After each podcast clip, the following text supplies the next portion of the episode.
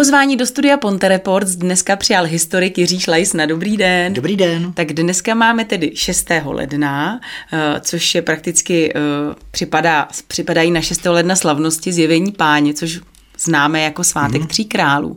Kdo byli vlastně ti tři králové? No, totiž zmínka o třech králích v Bibli není. Pouze vlastně Evangelium svatého Matouše, kniha 2, kapitola 1., 2, vlastně se zmiňuje, že do Jeruzaléma za Herodem přišli mágové z východu, sledujíc hvězdu, a ti se ptali na nového krále Izraele, který se měl narodit, a putovali dále do Betléma. Takže se nemluví o králech, ale o mázích, říkáme někdy mudrci, a není specifikovaný počet. Takže vlastně ta původní legenda, nebo řekněme si, ta biblická část vlastně hovoří pouze o mudrcích, o mázích. A pokud budeme vycházet z toho řeckého, nebo z tého řeckého originálu Nového zákona, tak výraz magii, který pochází z perštiny, vlastně označoval perského kněze zoroastrismu. Takže vlastně přišli tři kněží perští zoroastrismu, kteří sledovali hvězdu, což víme, že v perském náboženství zoroastrismu to sledování hvězd a příchodu králů je zmiňováno, a hledali nového krále Izraele. Ale jak se nám objevili králové a jak se nám objevili tři a do toho Baltazar, Melichar a Kašpar, to je záležitost až mnohem pozdější.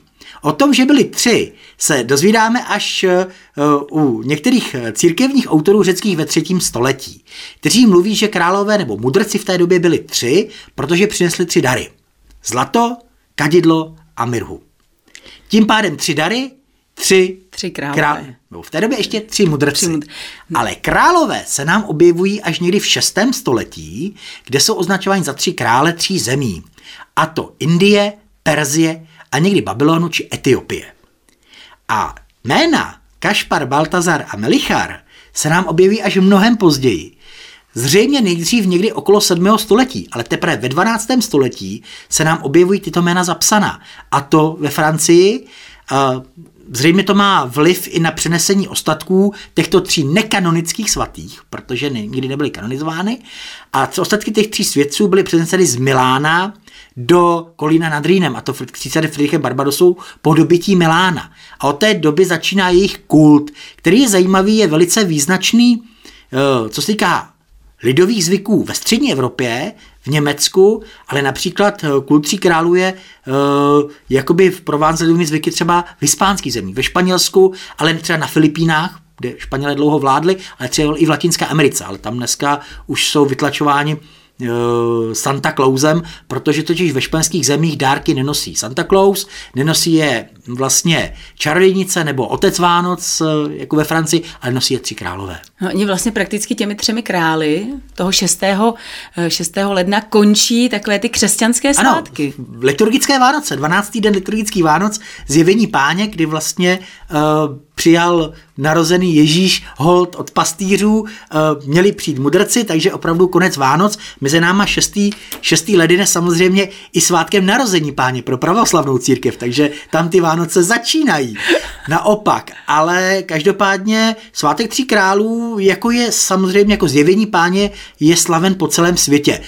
Katolickou a později samozřejmě, když odpočítáme juliánský kalendář od kalendáře nového, tak samozřejmě i pravoslavnou církví.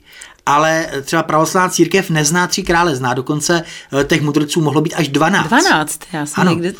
Takže oni... až 12 králů, nebo 12 mudrců, ne 12 králů. Krále máme jenom my. Jo, tak vzhledem k tomu i, že oni právě jak sledovali vlastně tu betlémskou hvězdu, tak jsem někde údajně četla, že i o nich mluvili jako o astrolozích. Ano, to je jedna z teorií, že samozřejmě nebyla hvězda jako taková, nesledovali hvězdu, sledovali samozřejmě hvězdy a mělo se jednat o konjunkce. Jsou na to teorie, jak měla být konjunkce Jupitera se Saturnem a tak dále. Vypočítávají to podle toho údajného narození Ježíše Krista, protože samozřejmě ani datum narození Ježíše Krista není přesné. Ono se odpočítává od sčítání lidu, které vyhlásil císař Augustus a tak dále, takže samozřejmě i to samotné, ta konjunkce má být braná jako ta samotná hvězda. Určitě ne kometa, ta kometa se dostává až ve středověku, díky Halleyově kometě průletu, tak se vlastně v té době objevuje poprvé v Itálii na freskách právě jako betlémská hvězda, ta kometa, která nám už teda později zůstala. Někdy se mluví o samotné hvězdě, byly ty úvahy o tom, že to samozřejmě mohla být supernova a tak dále, ale dlouho se mluví o tom, že by to samozřejmě měla být konjunkce, že to je vlastně hvězdné znamení. Tam ty mágové by dávali souvislost, protože někdy jsou pokládáni v té raně křesťanské tradici ne za Peršany, ale za Babyloniany a Babyloniané byli v té době právě astrologii velice známí. Nebo ta novobabylonská astrologická tradice v té době už samozřejmě v té novoperské říši nebo partské říši byla samozřejmě velice známá. Ty tři dary, co znázorňovaly? To je taky zajímavé. Několik teorií je. Zlato je zrození, kadidlo je božskost a mirha je smrt. Ona totiž kadidlo i mirha jsou samozřejmě pryskyřice. Zatímco kadidlovník pravý, ten roste v oblasti Jemenu, tak mirha je z oblasti Etiopie.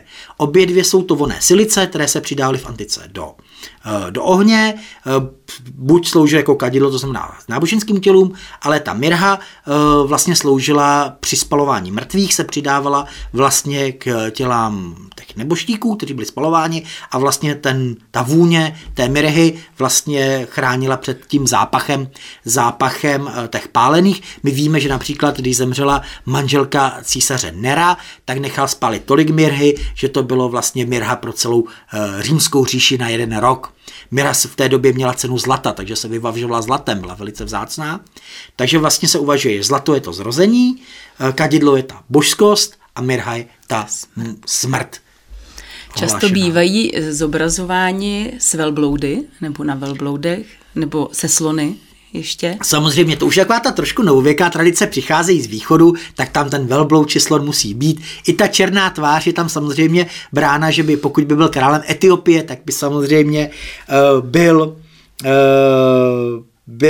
vlastně černý, ale to jsou všechno prostě mnohem pozdější tradice. Bible mluví pouze o příchodu mudrců a pozdější církevní otcové prostě mluví nejdřív o otcech a později mluví o králích. Ale už jenom samotná jména samozřejmě se objeví mnohem později, bývají dávány do různých souvislostí. Tady asi možná nejzajímavější, co by mohlo být, nebo být, taky je Kašpar, který je dáván s Gastropátem, což měl být král, nebo byl, my víme, že existoval, byl král sasanovsko-indický, takzvané sasanovsko-indického království, který vlastně zmiňován ve skutcích svatého Tomáše. Takže nějak jako z něj pravděpodobně vzniká ten Kašpar, Gaspar, Jaspar. Takže ten by měl být tedy odkud? Ten by měl být z Indie, ale pak zase z Etiopie. Protože pak je zajímavé, že se nám objevuje jako král Etiopie Baltazar, Kašpar jako král Indie, může to být přehozeno, protože Baltazar může být i králem babylonským. Jediná výhoda je u Melichara, který má být králem Perzie.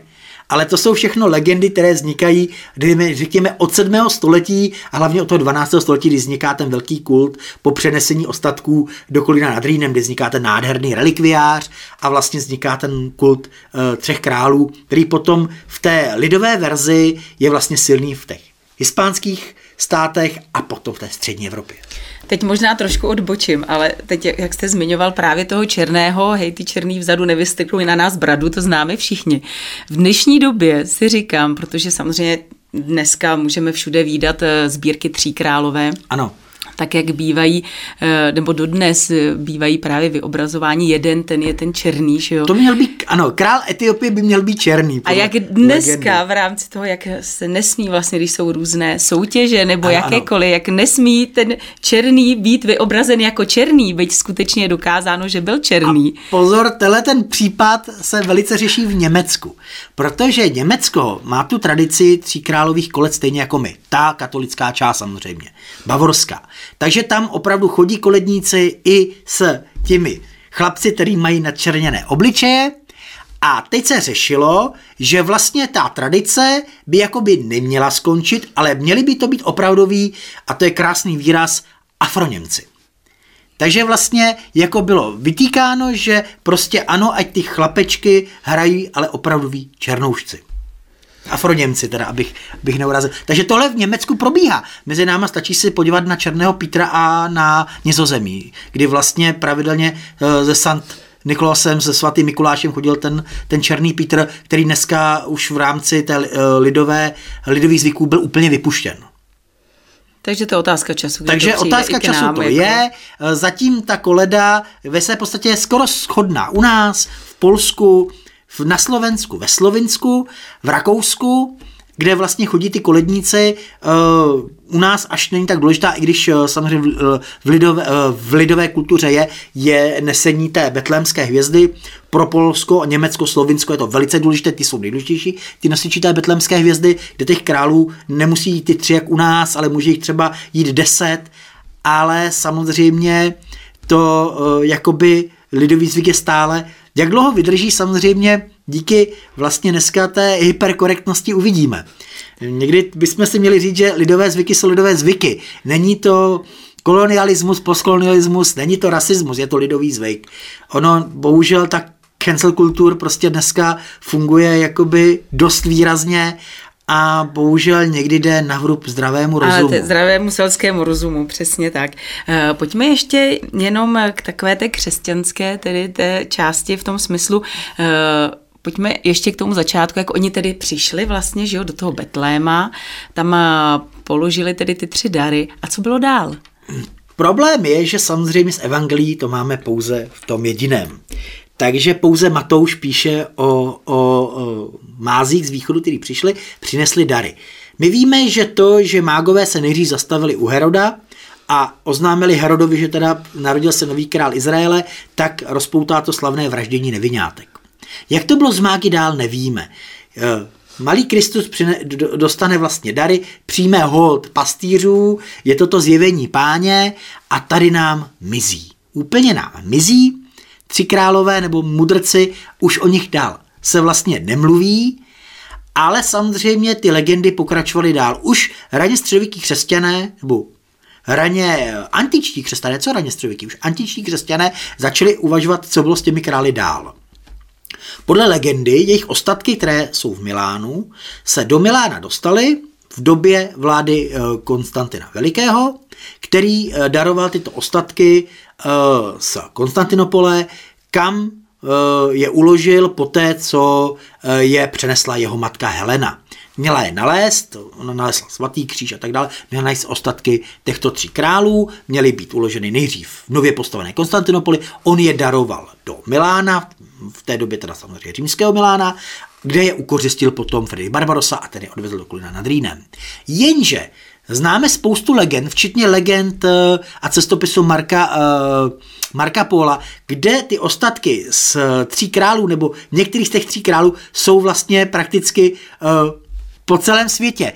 3 králové a jejich hroby se dají nalézt v Perzii, každý má Afghánistánu, v Indii, dokonce v Číně. Mezi náma, mezi čínskými křesťany je legenda, že jeden z těch 3 králů byl samozřejmě mudrc z Číny. A to je legenda velice stará, protože už od dob, kdy se začalo do Číny křesťanství vlastně šířit v období 16. století, než teda zase bylo zakázáno, díky misím, hlavně jezuitským, františkánským, tak už v té době byla teorie, že jeden z těch 3 mudrců z východu je samozřejmě z Číny, Číňan. Oni to samozřejmě přímo i, nepřímo, ale naznačovali to už samotní jezuité, protože tím samozřejmě získávali i vliv na tom čínském dvoře, že jeden z těch významných čínských mudrců byl evidentně jeden z těch 3 mágů. Takže samozřejmě ta legenda tady je a bude jich spousta dál. Mezi náma, mezi potomky jednoho z 3 králů ve středověku býval řazen i Čingischán. Samotní Mongolové tvrdili, že oni jsou potomci jednoho z 3 králů.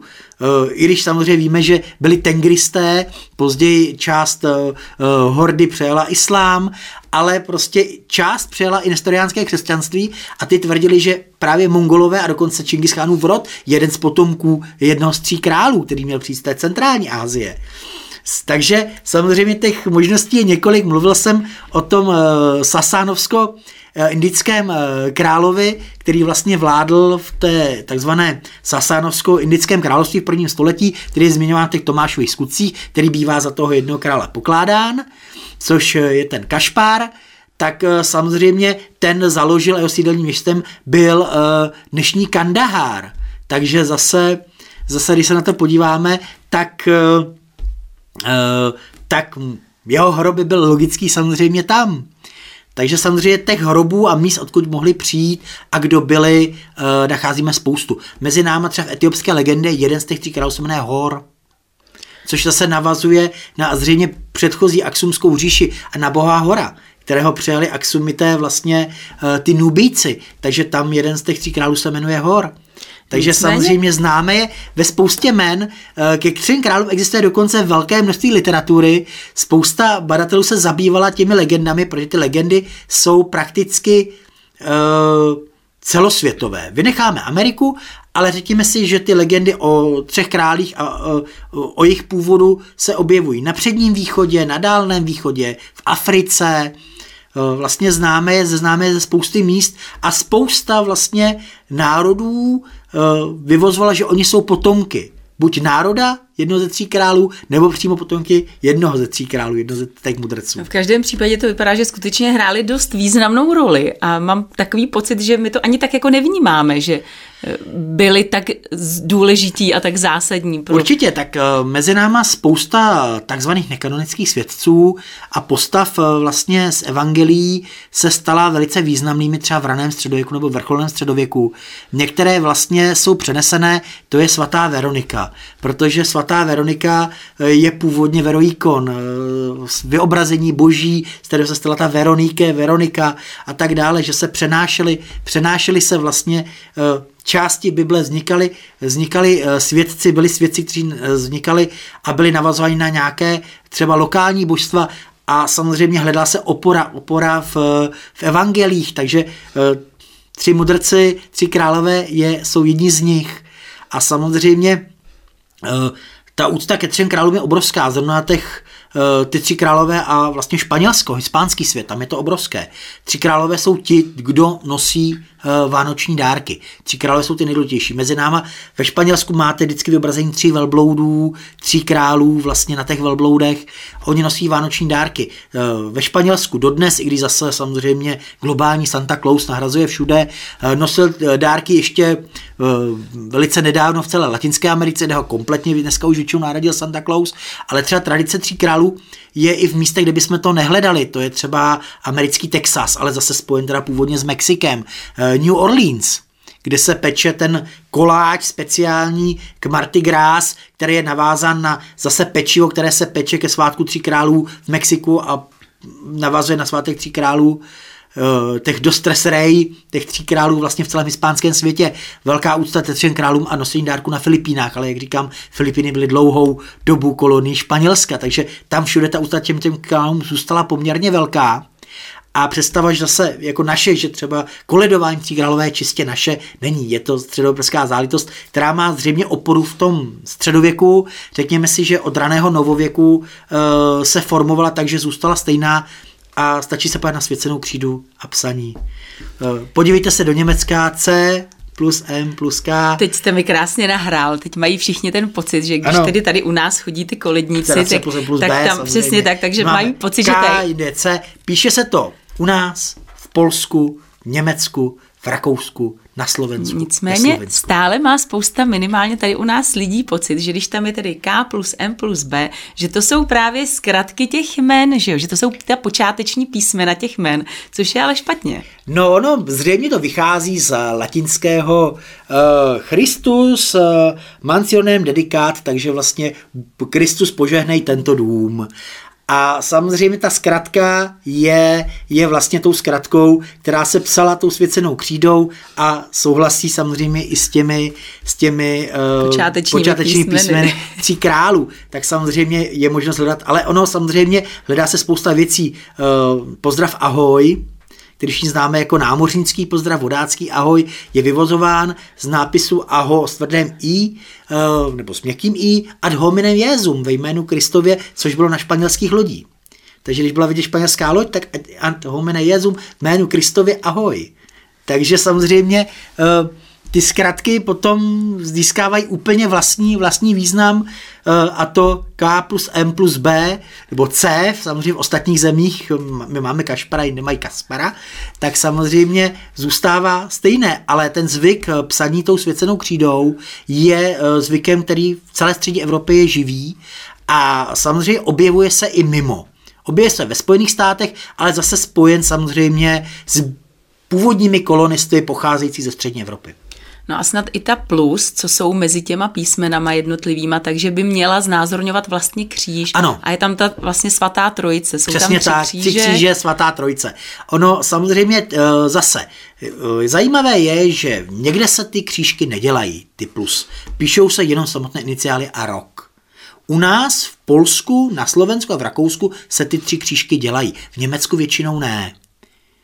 Takže zase ten zvyk je trošku jiný, ale ano, nejsou to plus, jsou to tři křížky značící vlastně svatou trojici, Otce, Syna a Ducha. Jenom abychom to hezky uzavřeli, ukončili, jsou nějaké zvyky, kromě toho tedy koledování, které bychom třeba tady u nás, které se zachovaly, dochovaly u nás? No je zvyků víc, většinou jsou lokální. Samozřejmě koleda je zvyk nejznámější a je velice důležitý. Dneska máme představu té koledy jako takové, ať je to koleda svatoštěpánská, ať je to koleda tříkrálová, mezi náma byla samozřejmě koleda štědrovečerní, koleda velikonoční. Koledy byly velice důležité, protože hospodář poděloval vlastně chasu. Takže koleda byla velice důležitá, když si mohl přijít chudý člověk na venkově k něčemu dobrému k jídlu, k něčemu sladkému, ke koláči, ale třeba také pozor. My zapomínáme, že koleda nebyla jenom o jídle, o sladkostech, o jablkách, ale také třeba o novém kabátě, o nových botách.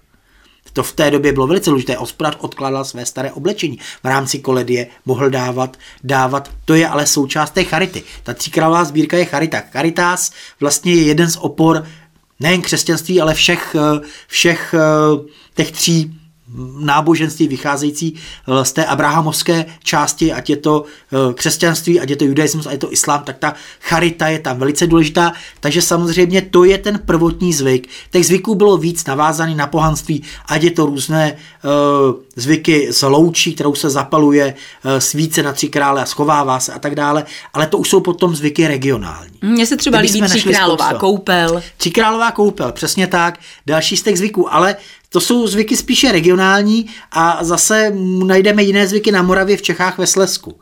A víte třeba o nějakých zvycích, které se přímo týkají tady severu Čech? Tady severu Čech, kromě klasické koledy a samozřejmě svěcené křídy, tak ne. Jsou koledy, které, nebo jsou zvyky, jako je teda právě ta tříkrálová koupel, které jsou striktně regionální, ale rozšířily se potom do celé země. To je věc, která je ale potom záležitost hlavně 20. století. Mezi náma takzvaný český lidový kroj je vlastně kroj baráčníků, takže vlastně díky tomu se rozšířily i lidové zvyky, třeba jihočeské či moravské, do spousty část českých zemí, kdy byly přijaty jako celočeské zvyky. Ale regionální zvyky byly trošku jiné. Mezi náma máme regionální zvyky třeba velikonoční, kde například den před Velikonocemi vyplácí děvčatám chlapce a tak dále. To je na Moravě, nebo v části Moravy a tak dále. Takže samozřejmě ty zvyky se potom strašně lidové se jako velice liší. Peče se ještě taková ta buchta, klasická kynutá, ten kruh? Měl by se pít, to je, jak jsem říkal, vlastně ten klasický kruh, ve španělských zemích to ten koláč s podobou buď malého Krista, nebo i dokonce Panny Marie. To je zase zajímavé, protože tenhle zvyk je zvyk celokřesťanský, nebo celokatolický, částečně celokřesťanský, takže vychází z nějaké mnohem starší tradice. U nás je to pečivo ve tvaru kruhu, ve Španělsku je to dort, ve Francii je to také pečivo v podobě kruhu, v Německu, na Slovinsku, v Polsku peče se vždycky něco, co má kruhový tvar, takže to ukazuje, ta tradice vlastně nějakého posvěceného pečiva bude minimálně středověká. Takže ano, mělo by se pít, samozřejmě, řekněme si, kdo z nás v domácnostech ty lidové zvyky dodržujeme. Skoro nikdo. Ano, snažíme se, od věcí, které jsou naprosto běžné vánočních, od dneska samozřejmě opět velice populární adventní věnce, ale samozřejmě věci, které byly na Vánoce velice jakoby běžné, dneska nejsou. Mezi námi, kdo z nás si dá na Vánoce pouze tu rybu, protože Štědrý den je poslední den půstu. Ne, všichni si dáme ten řízek a salát, což postní jídlo není. Ale zase půst končil západem slunce, takže další věc, jako prostě ty zvyky jsou pryč, většina těch zvyků byla navázána částečně na náboženství, ale i na starší lidové zvyky. Vánoce, těch 12 dní vánočních svátků samozřejmě je velice starý zvyk spojený s Vánoci mezi námi. Víte, kdy se stal 25. prosinec svátkem, který je slaven státně? Nevím. Za císaře Aureliána. Protože to byl dies Natalis Solis, den svatého slunce, slunce vítězného. Protože on přijal 25. prosince den narození boha Mitry. Bůh Mitra se narodil v jeskyni za přítomnosti pastýřů. Takže zase stará tradice předovýchodní, na kterou se navazuje pro křesťany najít den narození Krista, 24. či 25. Ono samozřejmě je to těžké, je v tom, že ten den není specifikován. Nikde. Poprvé se objevuje toto až v jistém kodexu, který byl přepsán, pozdně antickém kodexu, který byl přepsán potom v období Karla Velikého, kdy poprvé tento den je označen jako den narození Krista, ale do té doby v celé římské říši je slaven jako den narození slunce. Prostě křesťanství opět navázalo na starý zvyk. Kristus se narodil někdy zřejmě mezi 20. a dnešním 20. a 30. prosincem. Ale prostě zase stará slavnost slunovratu, která byla slavena všemi zemědělskými kulturami. Takže samozřejmě opět se navazuje na staré svátky. Takže samozřejmě všude se dá hledat dál a dál. Den narození Páně je i dnem narození vítězného slunce. Prostě vítězná církev hledala svátek, který byl slaven. Kristus se narodil, nevíme kdy, ale celá římská říše slavila tento den, tak tento den budeme slavit dál. Ne jako den narození slunce, ani den die Natalis Solis, ani Saturnálie, ale už den narození Páně. Mezi náma den zjevení Páně zase je dnem zjevení Páně vypočítaným od narození Krista. Ale když my nevíme, kdy se Kristus narodil, tak zase je to pouze hypotetický svátek. Mezi náma církevní kapacity se s vypočítáváním církevních svátků vlastně hlavu motali celý středověk, dokonce celý novověk. Víme, že někteří došli až tak daleko, že vypočítali den, nejen den, ale i minutu, kde byl stvořen svět a tak dále. Ale prostě je to tak, že ty přiznané evangelia, ty liturgická evangelia, ne ty apokryfní, které máme 4, mluví o Kristově životě a narození velice skoupě. Takže uvažovat o přímém datumu, přímo z toho, je prakticky nemožné. Takže ano, slavíme 6. prosinec, ale když si vezmeme rozdíl mezi gregoriánským, juliánským kalendářem, přepočtu dní a tak dále, už dávno ty svátky bychom neslavili tak, jak mají.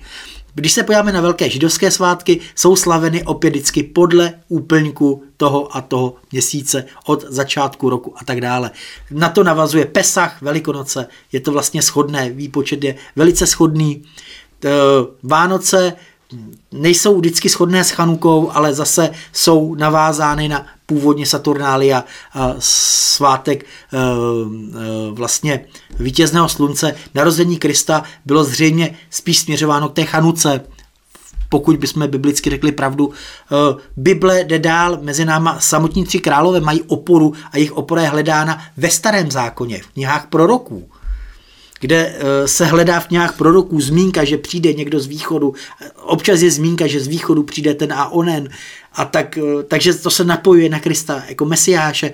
Takže samozřejmě ta legenda a pravda a myslím tím jako legenda náboženská a pravda bude vždycky velice rozdílná.